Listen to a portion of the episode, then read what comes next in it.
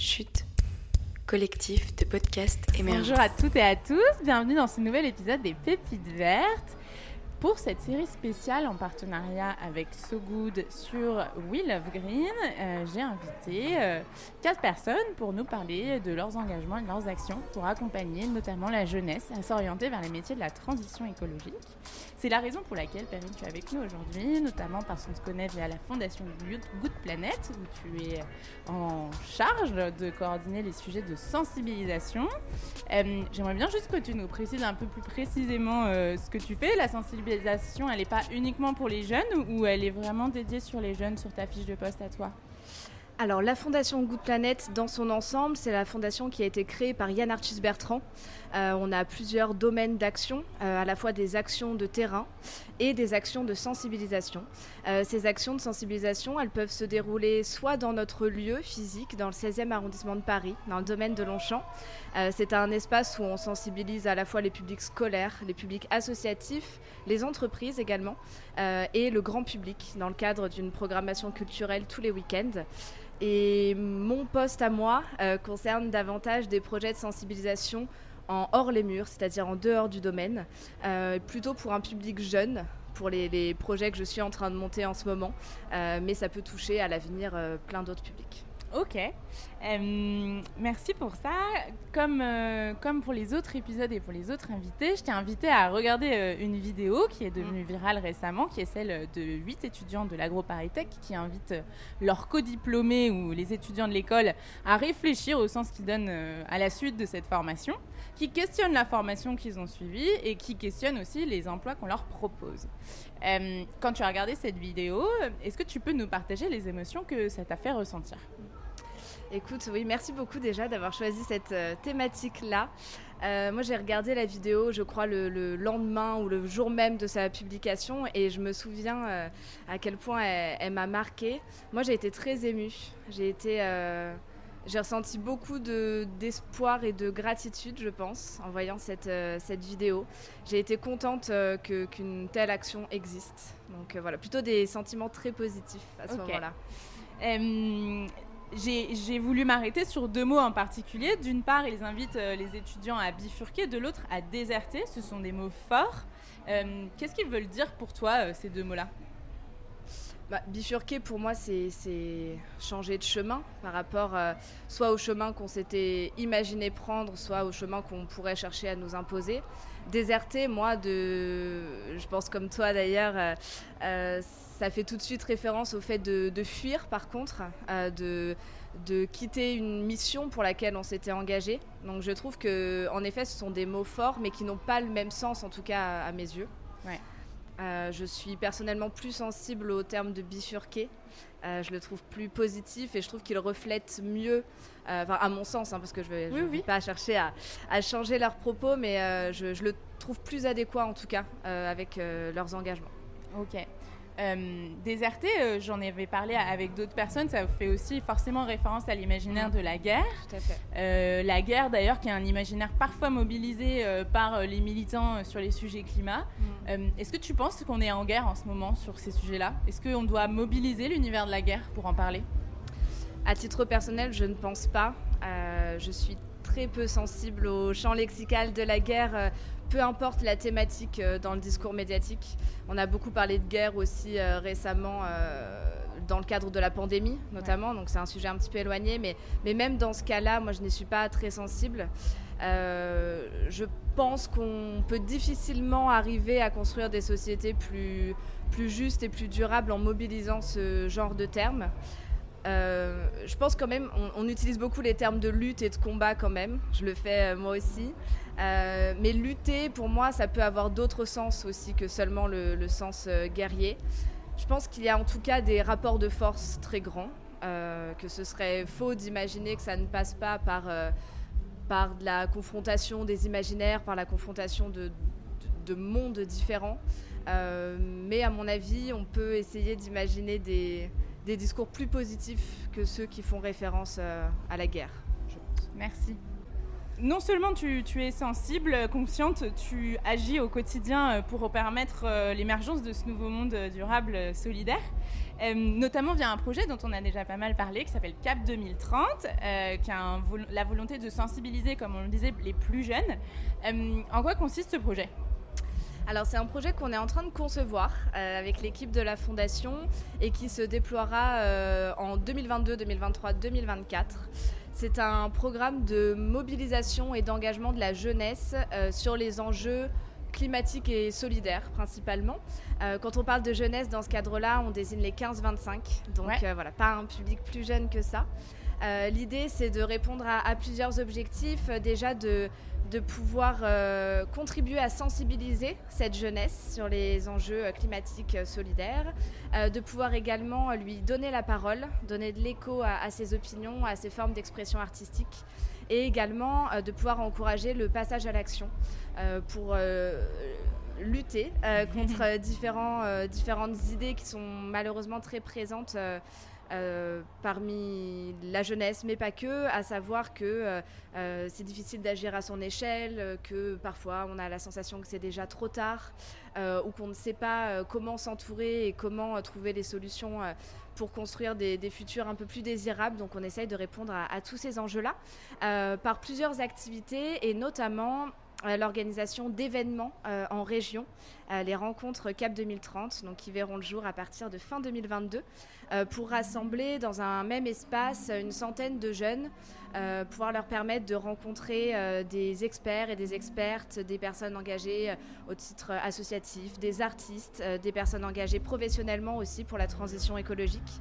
Euh, et euh, lors de ces journées, ils auront l'occasion aussi de réfléchir euh, en petits groupes à différentes sous-thématiques qui pourront creuser un petit peu.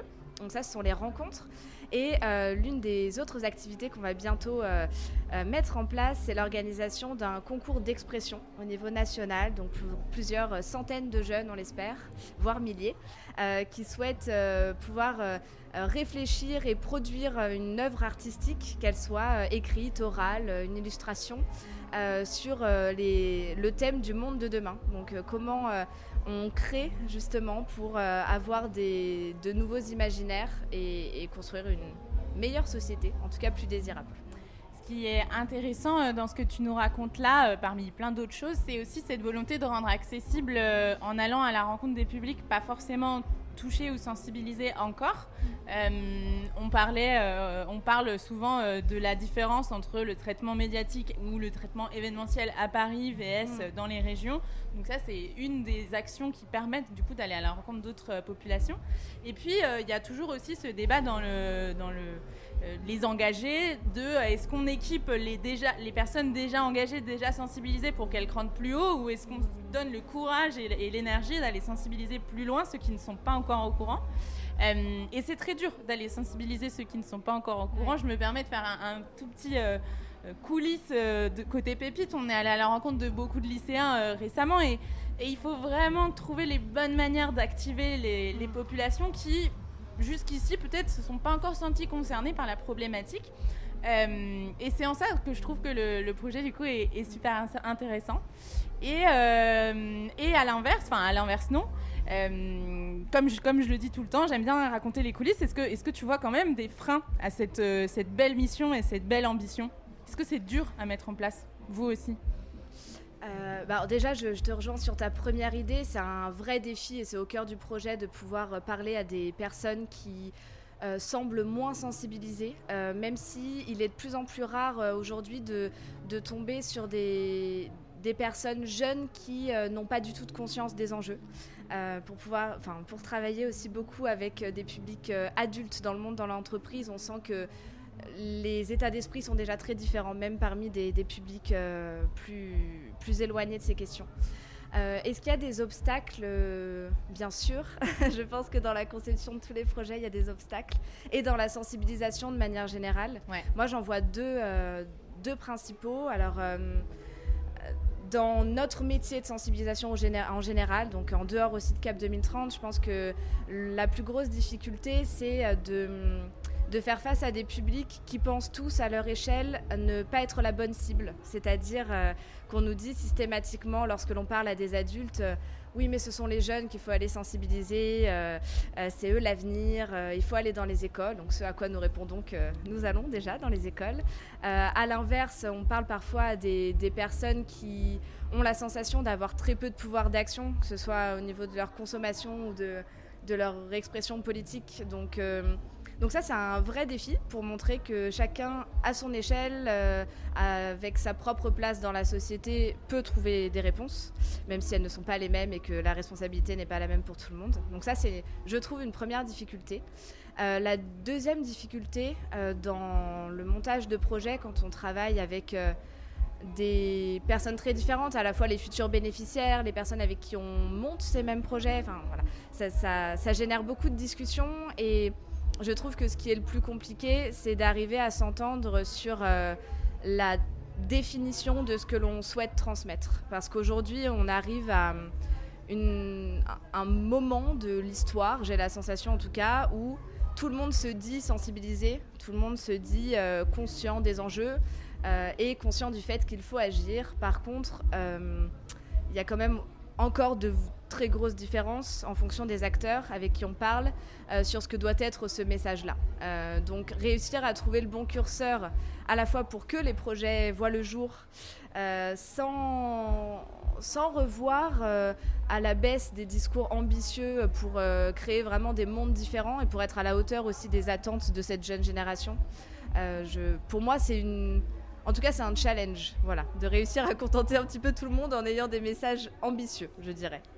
Et, pour reprendre une autre de tes casquettes, puisque ton travail de sensibilisation vient au-delà de l'accompagnement des populations plutôt jeunesse, tu, as, tu viens de, nommer quelques, enfin, des acteurs d'entreprise avec lesquels tu travailles. Euh, ça fait un moment que tu travailles sur ce sujet. Est-ce que tu as vu une évolution? Est-ce que tu saurais dire si dans les boîtes, ça y est, les gens sont en recherche d'outils concrets pour passer à l'action? Alors je pense qu'ils sont à la recherche d'outils, oui, euh, à la recherche de moments de sensibilisation. J'ai des collègues qui s'occupent plus spécifiquement de cette question-là et, je pense qu'elles ne me contrediraient pas euh, là-dessus. Il y a une demande de plus en plus grande euh, de la part des secteurs RSE, des boîtes. et il y a un intérêt lors de nos ateliers pour cette thématique-là, ça c'est certain moi, j'ai tendance à penser qu'il faut continuer à aller plus loin, qu'il faut être ambitieux dans les formations qu'on dispense, dans les accompagnements qu'on dispense aussi, euh, pour, euh, pour montrer quels sont euh, les vrais leviers de changement profond dans les entreprises ou à l'échelle professionnelle quand on parle à des individus qui choisissent leur carrière. Euh, pour euh, voilà, ne pas tomber seulement dans un atelier annuel de sensibilisation qui ne va pas euh, transformer en profondeur le cœur d'activité des, entreprises. Il faut trouver le, bon curseur et on essaye, on essaye de le faire. Parfois aussi, en termes de sémantique, on, a du mal à faire. Enfin, personnellement, ça fait pas longtemps que j'ai vraiment bien fait la distinction entre les ateliers de sensibilisation et la formation. Mm. Est-ce que tu saurais nous dire la distinction? Euh, alors, euh, en tout cas, à la Fondation, on a jusque-là proposé surtout des ateliers, justement. Euh, ce qu'on appelle ateliers, ce sont des, sessions de deux heures ou trois heures parfois pour découvrir une thématique, pour challenger aussi ses propres pratiques suite à, à l'atelier de sensibilisation en question. des formations, ça, déjà, c'est systématiquement beaucoup plus théorique. Euh, parce que parfois nos ateliers peuvent aussi être des moments euh, de, team building avec toujours un message euh, bien sûr de sensi, mais qui, n'a pas forcément vocation à aller très très profondément dans, dans les thèmes. Donc les formations sont plus théoriques et surtout on est en train de faire la démarche pour devenir institut de formation, donc certifié. Et, à ce titre-là, ça donne aussi une légitimité auprès des entreprises et de tous les autres acteurs qui voudraient bénéficier de nos formations. Sur la dernière semaine, je te dirais, euh, je suis obligée de mettre un calendrier pour la question que je pose, que tu étais plus dans une énergie d'optimisme ou euh, d'anxiété? Alors, sur cette dernière semaine, plutôt d'optimisme. Est-ce qu'il y a des semaines d'anxiété. Oui, il y a des semaines d'anxiété. Mais qu'est-ce que tu fais pour, qu'est-ce que tu mobilises pour, euh, pour gérer les deux il y a des semaines euh, d'anxiété parce que lorsqu'on est conscient euh, des enjeux, qu'ils soient sociaux ou environnementaux, en ce moment, je pense que c'est c'est un vrai exercice du quotidien pour euh, réussir à rester positif. Qu'est-ce que je mobilise À titre professionnel, je dirais que, que je compte surtout beaucoup sur mes collègues je pense que l'optimisme, il vient, euh, il vient beaucoup du fait de parvenir à être entouré de personnes qui euh, ont la même, euh, la même vision, parfois sans s'enfermer dans une bulle et, ne plus être qu'avec des personnes qui sont d'accord avec nous, mais, mais de pouvoir se rassurer en se disant qu'il y a des espaces de, de débat bienveillants qui sont possibles, qu'on arrive entre nous à, se faire progresser sur plein de sujets. Euh, et, à être avec des personnes bienveillantes. Moi, j'y puise euh, tous les jours beaucoup de, de positif à, la fondation, donc ça, c'est une chance. Euh, mais c'est un, c'est un challenge au quotidien quand même. Oui, on sait, enfin je sais, je vais pas parler pour d'autres, mais c'est quelque chose qu'on vit évidemment aux Pépites Vertes. Et on, est, on essaye de ne pas faire notre petite crise d'éco-anxiété en même temps, comme ça on se... Exactement. Dernière question euh, que j'aimerais te poser, comme dans chacun des épisodes des Pépites Vertes, si tu avais la possibilité de retourner voir Perrine de 18 ans, mhm. qu'est-ce que tu lui murmurerais à l'oreille comme conseil? Ah, écoute, euh, l'un des conseils, justement pour réagir euh, à la vidéo qui était notre point de départ, je pense que ce serait d'avoir autant de d'ambition et de force dans mes convictions que peuvent euh, l'avoir des étudiants et des diplômés comme euh, ceux d'AgroParisTech. Je pense que j'étais déjà euh, assez consciente des enjeux à l'époque et consciente aussi que ma formation universitaire, bien que très intéressante et très inspirante sur de, de nombreux points, n'était absolument pas à la hauteur des enjeux écologiques. Euh, et j'aurais aimé avoir euh, la force et la conscience, en tout cas à ce moment-là, euh, pour lancer l'alarme et dire que c'était un, petit peu fou de, prétendre former le, les futurs professionnels de demain sans avoir un seul module sur les questions environnementales. Je sais que ça bouge de plus en plus. Et ça, je trouve que c'est vraiment un combat qui est essentiel. Donc, je, avant tout, je dirais ça. Et je dirais aussi d'être confiante sur le monde professionnel, euh, de ne pas se fier euh, qu'aux diplômes et qu'aux voies qu'on pense préétablies.